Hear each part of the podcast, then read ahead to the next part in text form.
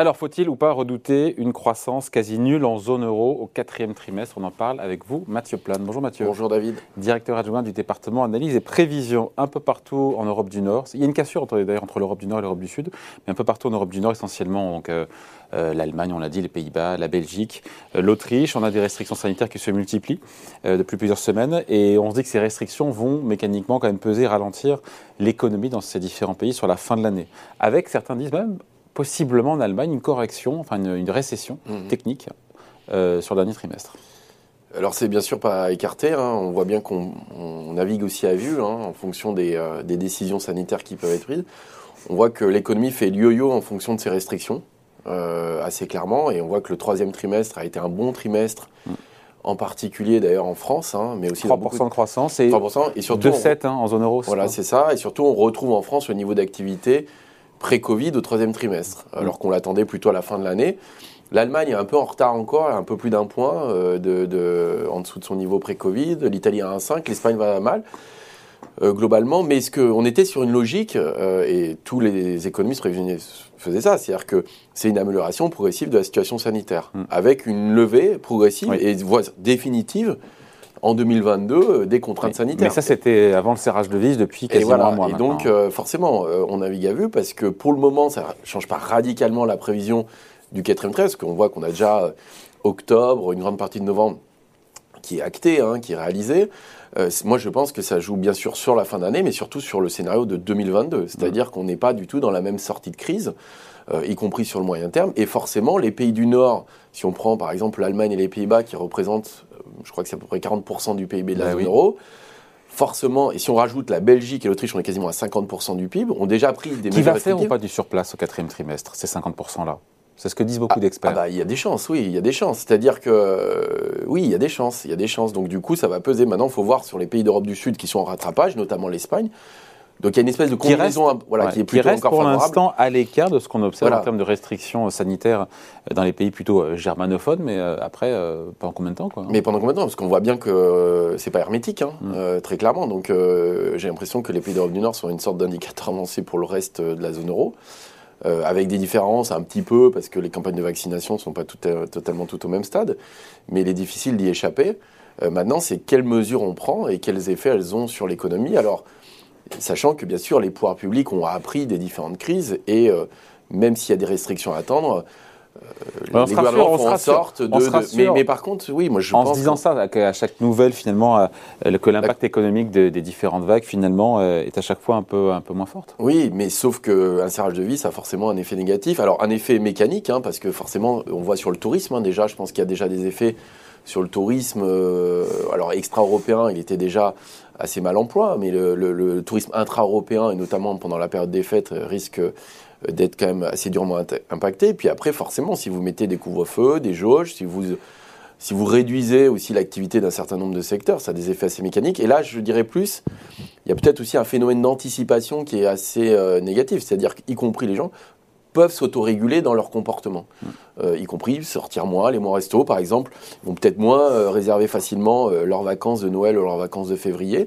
et donc tout ça peut peser sur la reprise. Donc au global, Mathieu, en zone euro sur le quatrième trimestre, alors a priori on devrait éviter la rechute, mais on sera, encore une fois, on n'en sera pas loin, on sera autour de zéro. Bah, disons qu'on attendait, euh, juste pour, pour donner le diagnostic, au troisième trimestre, euh, la zone euro était, euh, je crois que c'est 0,6 points en dessous de son niveau pré-Covid. Donc elle n'était pas très loin d'être revenue au niveau d'avant-crise. La question c'est la logique était que normalement on le redépassait au quatrième trimestre, ce niveau pré-Covid, donc ça faisait une croissance positive, autour de 1%. Hein.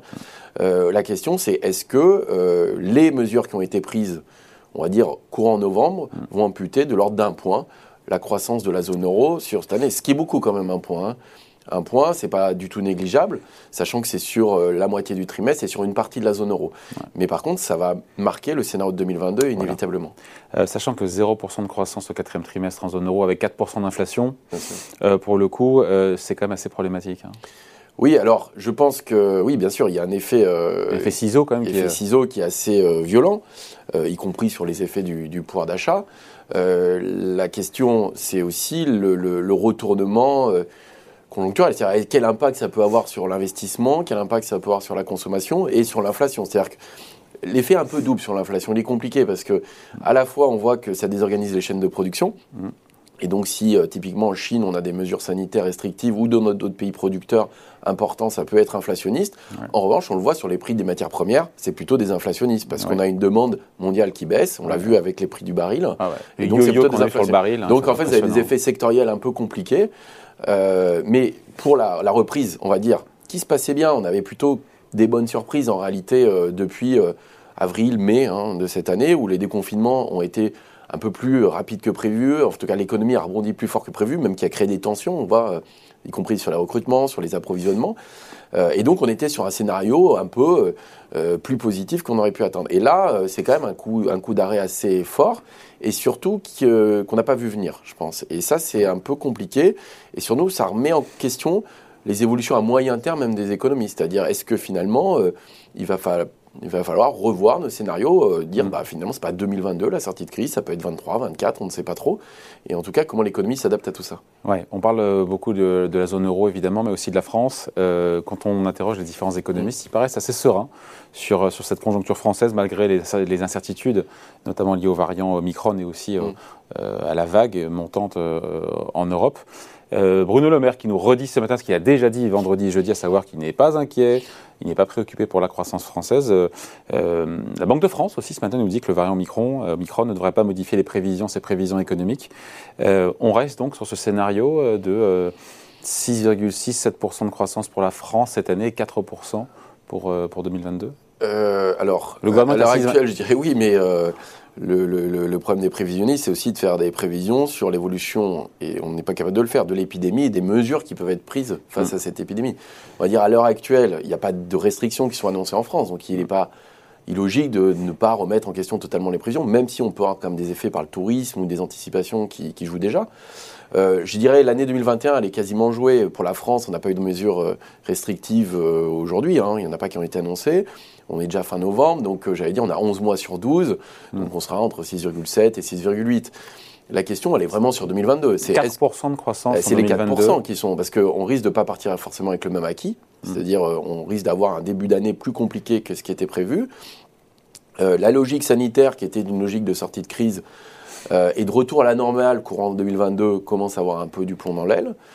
Euh, donc bien sûr, euh, il va falloir euh, repenser tout ça. donc il va, il, va, un peu fort quand tu dis qu'il n'est pas préoccupé pour. Bah non, oui, on, est obligé d'être préoccupé.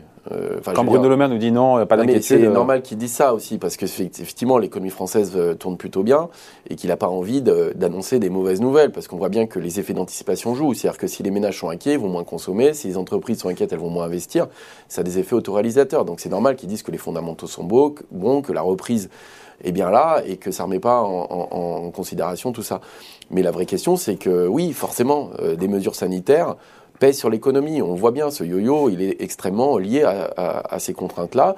Même si, une fois de plus, les gestions aujourd'hui de la, la, crise sanitaire est quand même plus efficace d'un point de vue économique qu'avant, malgré tout, vous perdez des dixièmes, des points de PIB. Et donc le aussi la question du, du, quoi qu'il en coûte et de, son, de sa poursuite hein, et, euh, face aux mesures d'urgence. Oui. Et donc le 4% de croissance pour, euh, en objectif pour 2022, il peut se transformer quoi En 2, en 3 Ou c'est impossible à... Ah, si, si, oui, enfin, vous avez des fourchettes qui sont très très fortes parce que imaginons qu'on repasse sur des, reparte sur des confinements on a des scénarios qui enfin, sont. Tandis qu'à chaque fois, chaque nouveau confinement passe de moins en moins sur l'activité économique et que euh, le, dernier avait quasiment, on n'avait eu quasiment aucun impact. bah, aucun impact, c'est 6 points de PIB quand même. C'est-à-dire que ça a duré qu'un mois. Hum. Effectivement, euh, c'était sur 4 semaines. Donc vous faites 4 semaines, 6 points de PIB sur 4 semaines, ça fait un demi-point de PIB annuel. Hum. C'est un demi-point de PIB annuel. Euh, si ça s'étend, euh, si c'est qu'un confinement de 4 semaines, vous perdez un demi-point de PIB. Mais si vous avez chaque mois, chaque mois de confinement, maintenant, c'est un demi-point de PIB qui est perdu. Sur si on prend le même, en tout cas, si à l'image du dernier confinement, qui était le troisième confinement, il faut savoir ça, hein, c'est assez intéressant, c'est que le premier confinement, il nous coûte quasiment 5 points de PIB annuel. C'est-à-dire que c'est 8 semaines avec 30% de perte de PIB, c'est 4,6 à peu près de points de perte, de perte de PIB annuel. Le deuxième confinement, c'est à peu près 6 semaines, mais on perdait 7% du PIB, et là, ça coûte presque un point de PIB annuel.